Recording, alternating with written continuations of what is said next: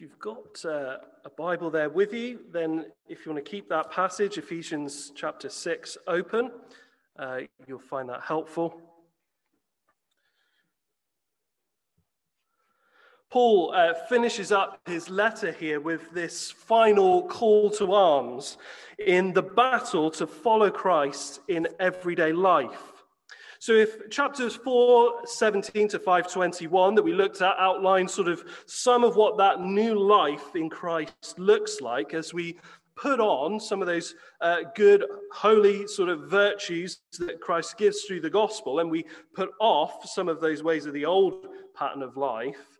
And if 522 to 69, what we were looking at the past couple of weeks, shows how that renews our relationships this final passage, 6 verses 10 to 20, shows how we get there. It shows us that it's a battle. That some of the negativity, some of the pessimism you might have felt as Paul uh, spelt out some of that ideal picture of the Christian in the new life that Christ gives, comes from knowing the reality that actually getting there is a battle, isn't it? Turn with me there to the first uh, three or four verses there, 10 to 13. We see this call here to bear arms. Maybe you know something of the sense of uh, failure to meet that ideal that Paul has outlined for us in the previous chapters. If so, don't be alarmed. I mean, Paul himself outlines that, that he experiences this in himself. Uh, Romans chapter 7, he could be summarized by saying that he knows what's good, he loves what's good. He wants to do what's good, but sometimes doesn't. He knows what's bad. He hates what's bad. He doesn't want to do what's bad, and yet sometimes he does. Even Paul himself knows the reality that it is a battle to actually be all that we've been made to be. And the world knows this too, doesn't it? The world knows this sort of sense of frustration, of lost innocence, of repeated failure, of, of feeling somehow a bit controlled by some of the things that, that urges, urges that actually, you know, we would like to be done with, but we just find difficult to drop. The world knows this popular song, Best of You by the Foo Fighters. Listen to these words here. I've got another confession, my friend. I'm no fool. I'm getting tired of starting again somewhere new. Were you born to resist or be abused? Is someone getting the best, the best, the best, the best of you? Dave Grohl, in writing that song, writes of it that it's a song of resistance. It's about the refusal to be taken advantage of by something that's bigger than you. It's the fight in the face of adversity. You may know something of that struggle. So, in light of that struggle to reach the ideal that Paul's put out there for us, and that sort of feeling, perhaps, a feeling that somehow you, in some way, in some area of your life, have been gotten the best of, what do we do? Where do we turn? Well, what we're to do is to put on the armor that God has given us for the fight. Finally, Paul tells us. Now, Paul begins to tie together many of the themes that he's developed throughout his letter, all in this last passage. One of the interesting things would be for you perhaps to do later on. The list was too big to just read it out to you or put it on a slide. You'll, you'll just get bored. But the amount of different themes that Paul brings from the rest of the letter, all to bear here in this final uh, few verses.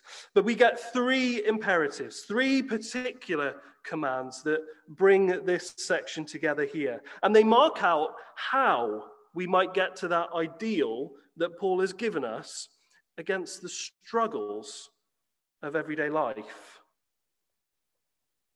What do those struggles come down to? Well, actually, Paul helpfully has earlier on summarized those for us three things. That firstly, it's the course of this world. Some of the struggle of daily life to reach that ideal that Paul has given us of the new man, the new woman in Christ, is that we are tempted and prone to continue to follow the course of this world. So Paul calls them not to follow the course of this world, but we're tempted to, aren't we? That's the first thing. Secondly, that we're tempted to follow the prince of the power of the air. That there is an element to it that is demonic, that is satanic. The presence and the influence and the effect of Satan in the world is not a sort of demon in your cornflakes or on your toast. It's not the flat tire where you think that maybe that was him. Ha ha! The cartoon sort of villain. It's just the daily struggle to really believe what Jesus has said and done. It's the temptation to just follow the pattern, the course of this world. And thirdly, it's that temptation to follow the passions of the flesh, the desires of the body and the mind.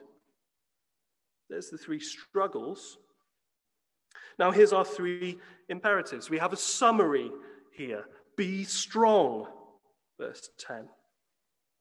And then we have the means, and these will be developed throughout these verses, to, to, put on the full armor of God.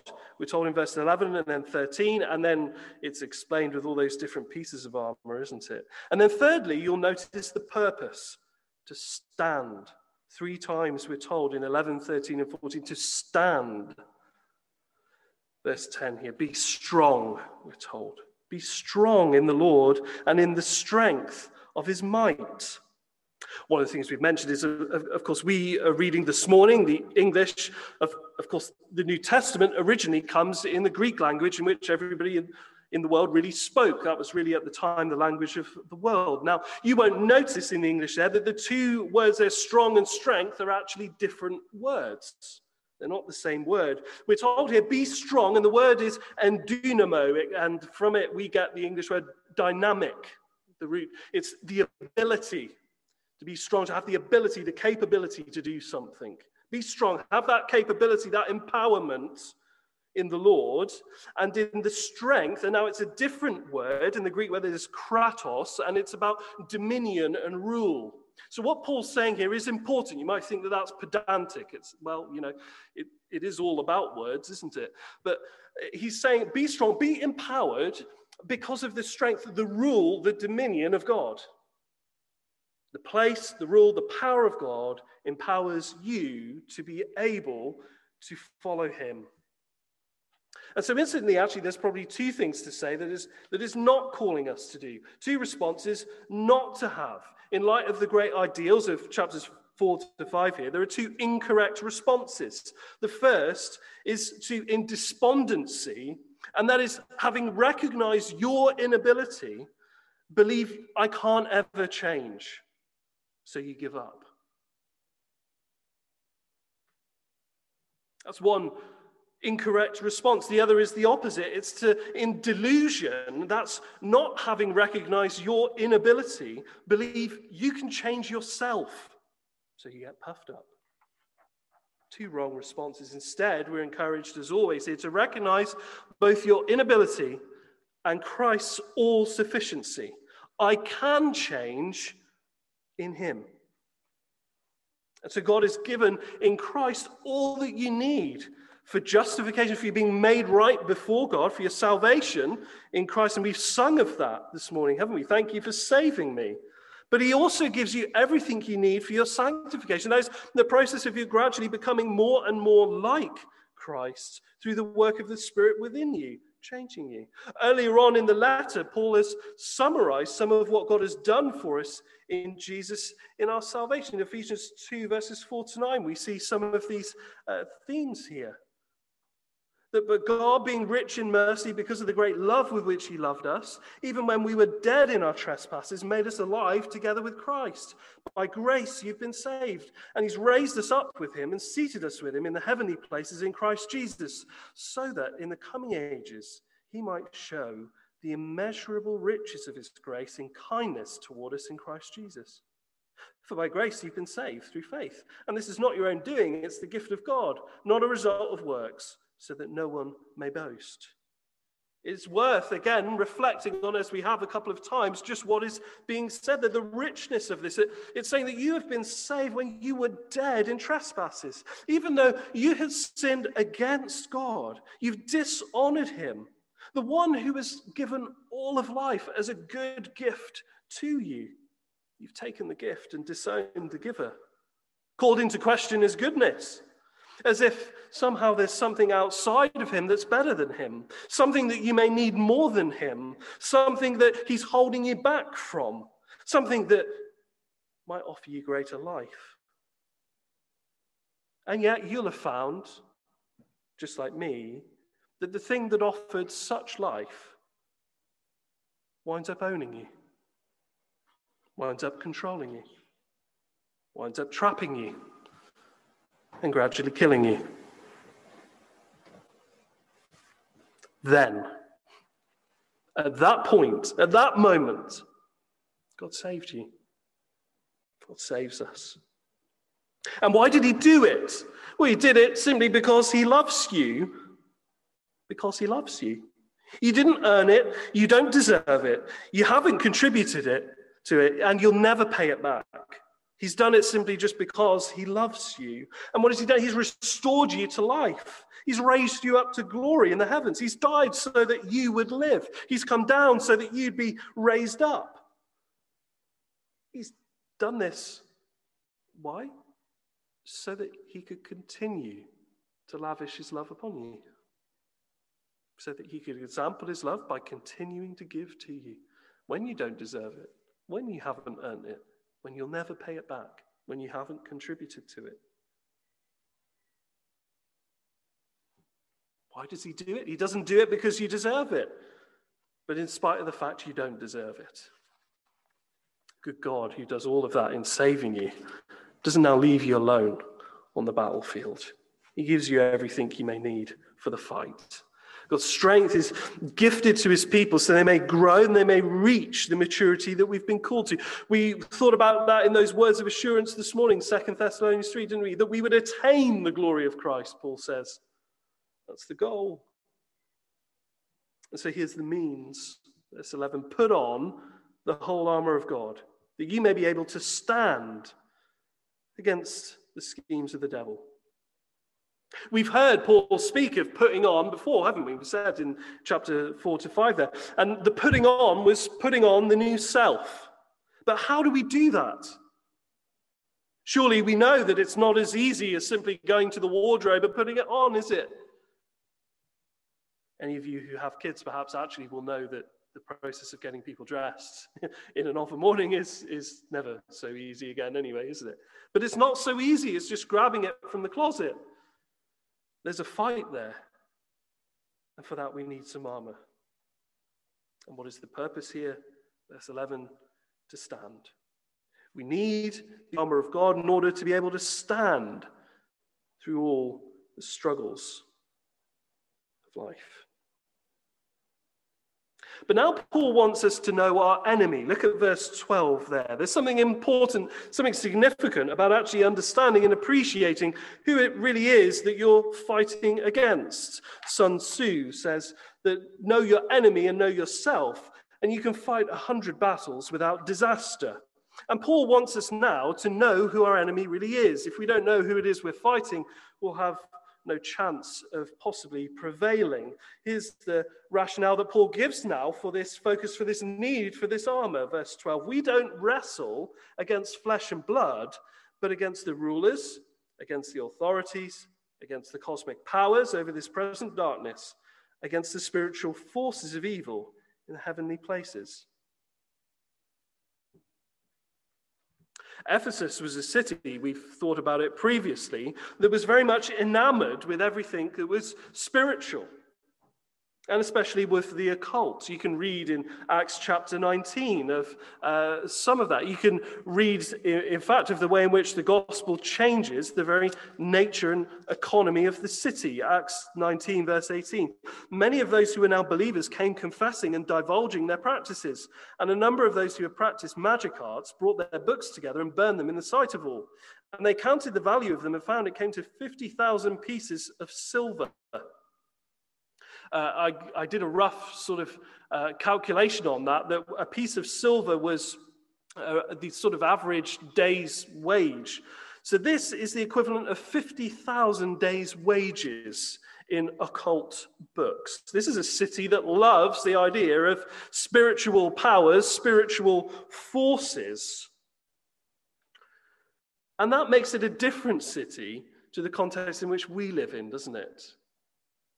We live in a very different time, time in which anything sort of spiritual or, or very sort of supernatural is all discounted And of course, some of it is ridiculous, isn't it? If you've ever sort of come across uh, on, on these sort of late night channels when you're sort of uh, feeding the kids uh, when they've woke up in the middle of the night or something, you know, Derek Acorah and these, all these sort of programs where they go around these supposedly haunted houses.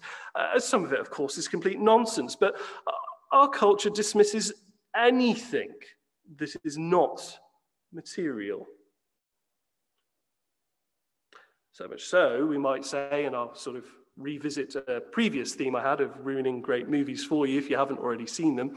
Uh, there's a fantastic moment at the end of the movie, The Usual Suspects, where uh, character uh, ends up saying this fantastic line The greatest trick the devil ever pulled was convincing the world he didn't exist.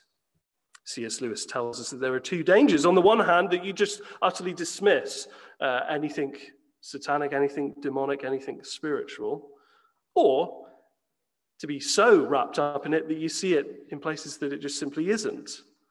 Well, Ephesus was on the end of being more fascinated with it. We're on the other side of it. But there's a reality here, either way, that there are spiritual forces at work in the world. There are spiritual forces in play here. We know from the Gospels, in fact, that actually these forces are terrified of Jesus. And this is what Paul wants to put across here. Here's your enemy, it's these spiritual forces, but equally, they're forces that are defeated. They're forces that Jesus has overpowered and overthrown. These great forces that the Ephesians look to as being the ultimate, Jesus has already defeated. In fact, we read in the Gospels before he has fully done so of them asking him, What have you to do with us, O Son of God? Have you come here to torment us? Before the time. We fight these spiritual forces, but they're forces that Jesus has already overcome and overthrown. We're joining a battle that Christ has already won with the same enemy. And so there's a gravity to it, but there's also this security that it's a battle that's already won for us uh, when I used to sort of try to introduce the boys to Sonic the Hedgehog on the old Mega Drive, uh, you know, they would have a controller and feel as though they were big and playing along. But really, you know, controller one was bearing the brunt of the work, and it was, you know, my back that was sore carrying the load. Uh, they're really just jumping around occasionally with tails. I'm the one really sort of doing all the work, aren't I? And this is the sort of picture. Yeah, we're involved, we're sort of a part of it, but don't, don't get your position wrong. Jesus has already overpowered and overthrown these forces. Therefore, take up the whole armor. And so he comes back to this critical point of taking up this armor so you may stand. There's that call to bear arms. But secondly, here, we, we, we get an insight into the arms that we're called to bear, called to take up here. Stand, therefore, verse 14, we're told. And here's our headline again, which now is going to organize this next uh, section of the passage for us. Uh, it's going to organize this sort of dress list uh, of items, and is the purpose behind it that we may, when all is said and done, stand so we've reached probably the most famous passage of Ephesians, I, I, would bet. And yet there's a danger in which we actually sort of resort to a, a sort of allegorical teaching. You know, do you know what I mean by that? That is that allegories where so, one thing means something else really. Everything is like got a hidden sort of different meaning. And that's not what Paul's doing here. I don't think really the list of armor is something to be poured over to find the sort of secret meaning of what each specific piece is about. The point is the main point of I want you to put on the armor God gives you that you may stand, because there's a danger that you may not. And he uses uh, this sort of metaphor here of armor in a similar way in which he'll use fruits as a metaphor for uh, the work in which God will do in you and the characteristics that will develop within you. It's a metaphor. Why? Why does Paul use this particular one? Well, Here's a really obvious, simple stab in the dark. Paul is in prison. He has guards in front of him, decked out in soldiers' gear. I imagine that Paul thinks of the armor metaphor because it's what's before him. He's spending a lot of time familiarizing himself with just the way a soldier would look.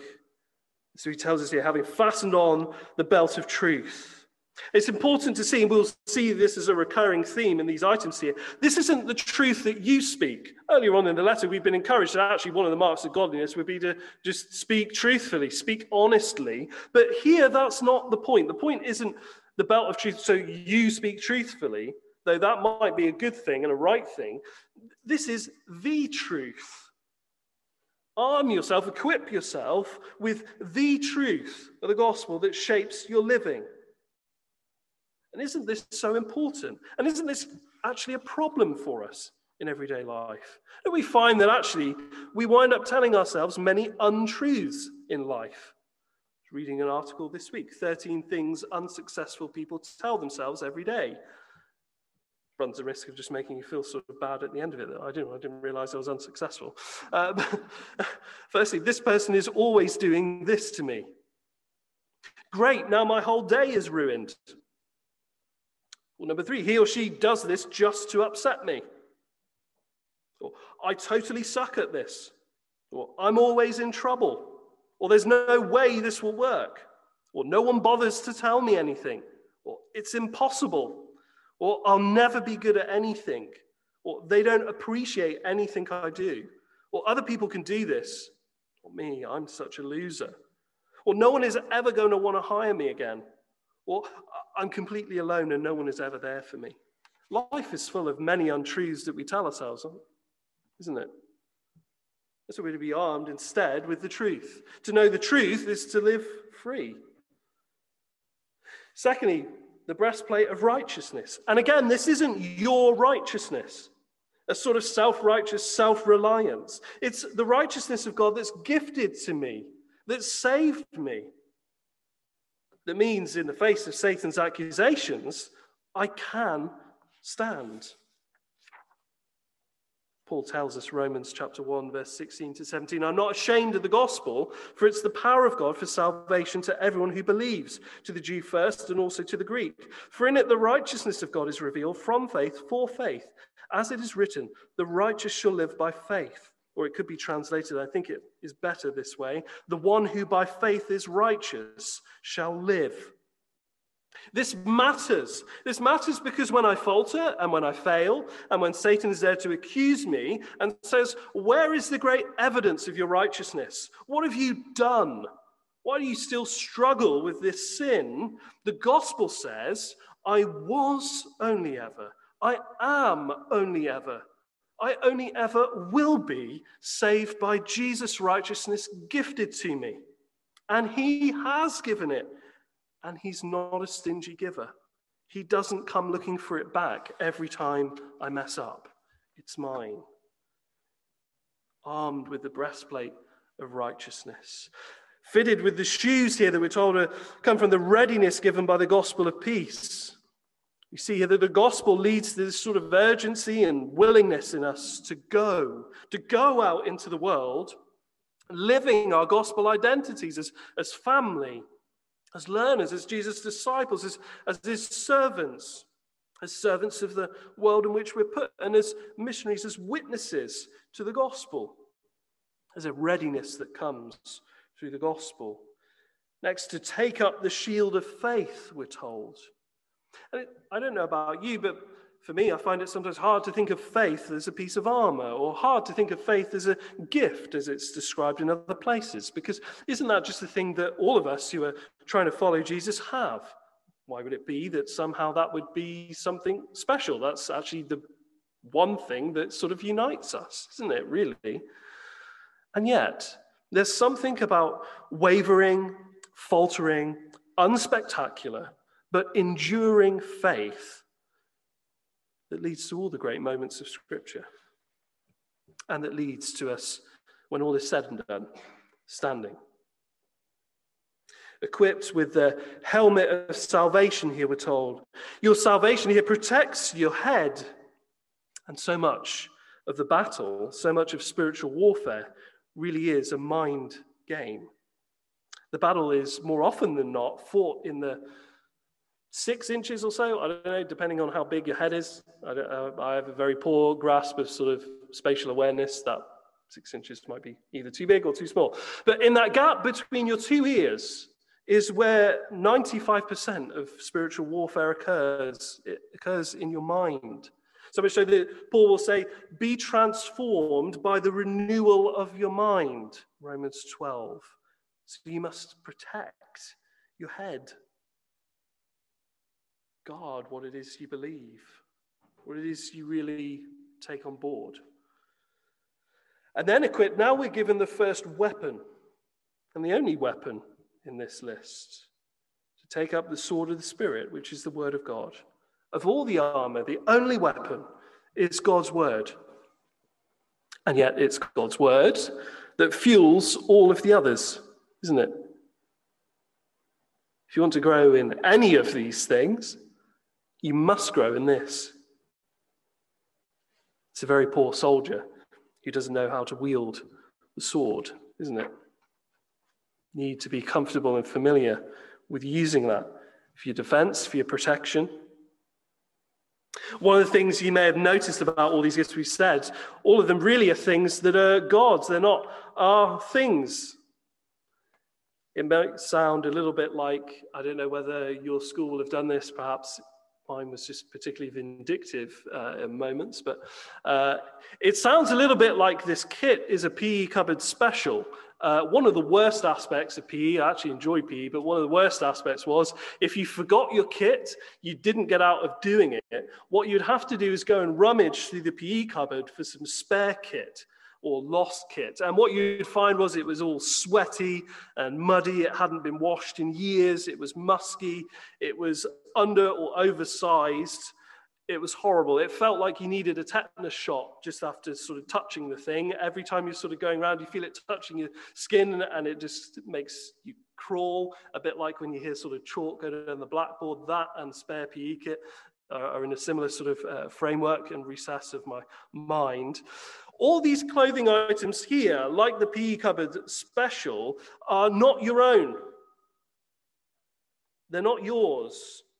But unlike that sort of stinky, sweaty, ill fitting PE kit that you were made to wear and made you not want to play, the armor that God gives, that's not your own, is the very, very best for the thing at hand. And so, finally, in this section here, verse 18, we're told to be praying at all times. When in the battle, you'll be driven to more and more prayer to keep going. And yet, these weapons, this armor, you may listen to, you may think, it doesn't sound like much. How is it really going to help in those moments? And yet, they work. Listen to these words here from Paul in 2 Corinthians 10. For though we walk in the flesh, we're not waging war according to the flesh. For the weapons of our warfare are not of the flesh, but of divine power to destroy strongholds. We destroy arguments and every lofty opinion raised against the knowledge of God, and take every thought captive to obey Christ. Trust, then, in what God supplies. And then finally, we get this call, this cause to which we're called to bear arms here. Paul finishes by giving us the goal that we're to focus on and to realize that actually the armor, in many ways, is nothing without the sort of drive and determination that you need in the face of the fight. Um, God speaks in many times, in many ways. Even in the Old Testament, we hear of him speaking through a donkey. Uh, and sometimes he can even speak through a manager of Manchester United. I'm a Liverpool fan, and so I don't tend to make it much of a habit to be listening too much to Manchester United managers. But Sir Alex Ferguson yeah, has some wisdom there somewhere, and I try to learn even from my enemies. He writes of drive here For years, I've tried to fathom out why some people possess greater drive than others. I'm not sure I'm any closer to solving that riddle today than I was 30 years ago. But I did learn how to harness that power. And as I said, I do know that if I had to pick drive or talent as the most potent fuel, it would be the former. For me, drive means a combination of a willingness to work hard, emotional fortitude, enormous powers of concentration, and a refusal to admit defeat. All of that armor is not up to much if you don't have that kind of drive. And so Paul encourages us as we come to the end here to that end, keep alert. That is to not be asleep. With all perseverance, making supplication for all the saints. And we're given three points there, aren't we? Firstly, to keep the watch. The word there literally is to not fall asleep. Don't get careless. It would be a shame if actually, in some ways, we would become more cautious with sort of COVID rules than with our souls. The encouragement here is to keep alert, to keep watch. Don't forget, you're in a war. But secondly, we're told, don't surrender with all perseverance. Keep going. You will be tempted to quit. It may seem easier to quit. Why else would you need perseverance? But don't surrender.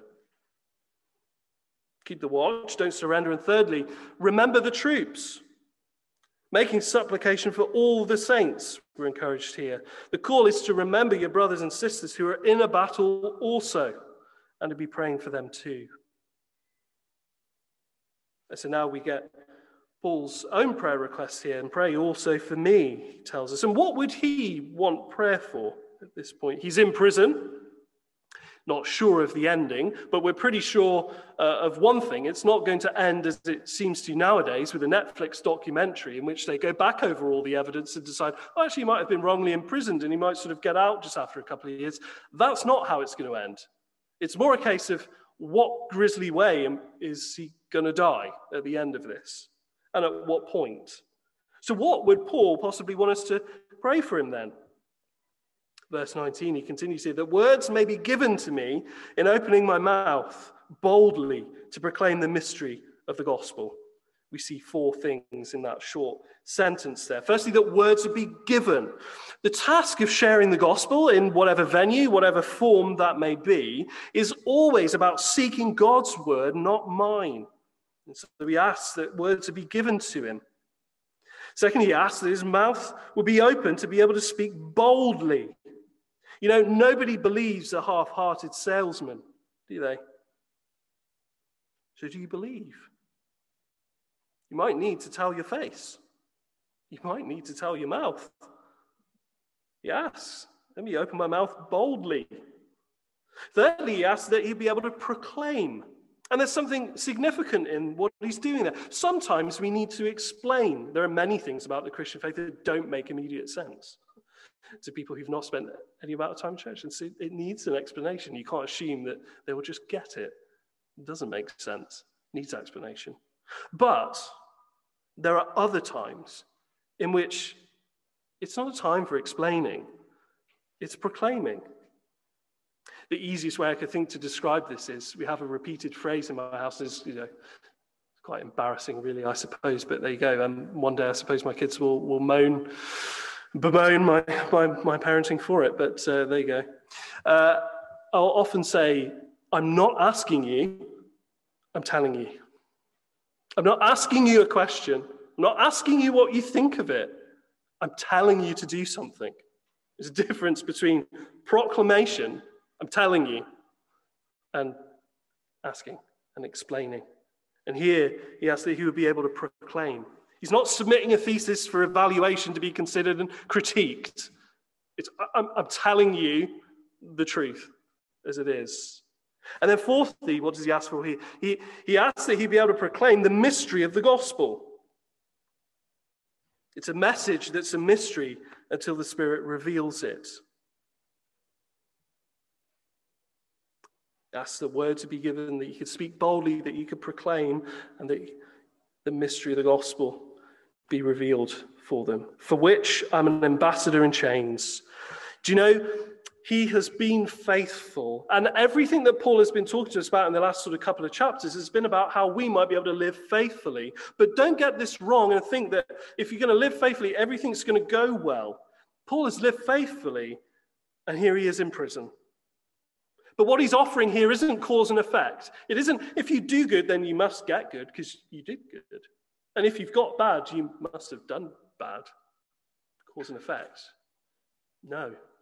He's been faithful and he's wound up in prison. That shouldn't really be a surprise in light of the fact it's a battle. He's just outlined for us. But remember, Paul has had to reassure the Ephesians about his imprisonment. That it's not because he's been faithless, but precisely because he's been faithful, he's wound up in this place. So he asks, finally, they may be able to declare the word of God boldly again, as I ought to speak. The tone should be courageous, should be unapologetic. Jordan Peterson, writing about truth and courage, says this courage isn't the same as fearlessness, nor is it born to some people but denied others. For Plato, courage is the ability to recognize what's valuable or not, or what should be feared. It's to know uh, what are real and false dangers. For instance, it's to fear losing a loved one more than your wealth or health. It's to see fairness as greater than popularity. And it's to see a broken nose and swell, swollen eye as proud spoils of defending your younger sister. Preaching the gospel in whatever form, in whatever venue, to whatever audience, takes courage. It takes courage to see the potential loss of popularity, the potential loss of respect and standing in the world, being seen as unreasonable, as less significant than being seen to be faithful before God and telling the truth to people. It's judging the words of Jesus on his return of, well done, good and faithful servant, as more meaningful praise than that of the world. You see, it's not virtuous to speak or to facilitate the untruthful worldview that so dominates our society. It takes courage to tell the truth and to say it boldly. And that's what Paul asks for here. And yet, that's not about being offensive. That's not about being argumentative. It's not about being obnoxious, though that can happen, can't it? But it's not being timid. It's not being shy. It's not being ashamed, as if somehow actually we might really be wrong. I'm just a bit afraid to actually put my head above the parapet and say it because I might be found out to be wrong in all this. It's being courageous. The battle of the Christian life is one that affects your whole being your head, your heart, your hands, your belief, your affections, your conduct. It doesn't end with the mind, far from it, but it begins there. And that is the central battleground it's fought on. That's why Paul writes a hefty letter in order to encourage and equip people who are engaged in this fight. So, at the end of six chapters of Ephesians, what should we do? Where do we end? I don't know if um, this picture will be able to come up on the screen. Ho- hopefully, it will. Um, if Jacob's able to do that, I wanted to share with you. Ah, there we are. Perfect. That's great. I'll just share with you words of another song here. It says, read about your band in some local page, didn't mention your name. Weary voice that's laughing on the radio once. We sounded drunk, but you never made it on. Passing through and it's late, the station started to fade. And if I don't see you in a long, long while, I'll try to find you left of the dial. The song was about the struggle to hear anything other than pop or hair metal in late 80s America. And, you know, possibly if you've watched Antiques Roadshow, if you're a certain age, you might recognize this as a very old fashioned car radio. Or if, like me, growing up, uh, we didn't have a car, we'd borrow really old, terrible cars from other people that had these already in them. So for me, this is pretty familiar. This is an old car radio. And what you'll see is you've got the dial there and you can tune it back and forwards, and the stations are on all the numbers. But if you were an alternative radio station playing different kind of music, you didn't have the money to get a station on the numbers. In fact, you, you, you were scraping for, for money so much that your station would be before the numbers started. And so they sing this song here of trying to find their friend's band left of the dial before the numbers had begun. If you want to grow in the Christian life, it's a battle for the mind. And therefore, it's a battle for the airwaves. And what it means is that you need to tune out. You need to tune out from the noise of the mainstream world around you that tells you to care for, fear, and love or be apathetic for all the wrong things. You need to be able to tune out of that noise. And you need to be able to tune in to the Word of God, to the ministry of the Holy Spirit, who realigns your affections, who reinterprets your experience, who reimagines the place and purpose in the world. You need to be able to go left of the dial. Father God, we thank you for your great grace and your love towards us. We thank you for having called us, called us by name. And Lord, for each of us, we'll have had different stories of ways in which we have um, not worshipped you, but the Creator, but worshipped creation. Ways in which we've subverted the truth, the world around us. Ways in which we've thought that we would find life outside of you, but, but actually found nothing but death and found the things that promised such joy, such life, owning us, enslaving us, killing us. But thank you, Father, that in Jesus you have saved us at the point at which we are dead.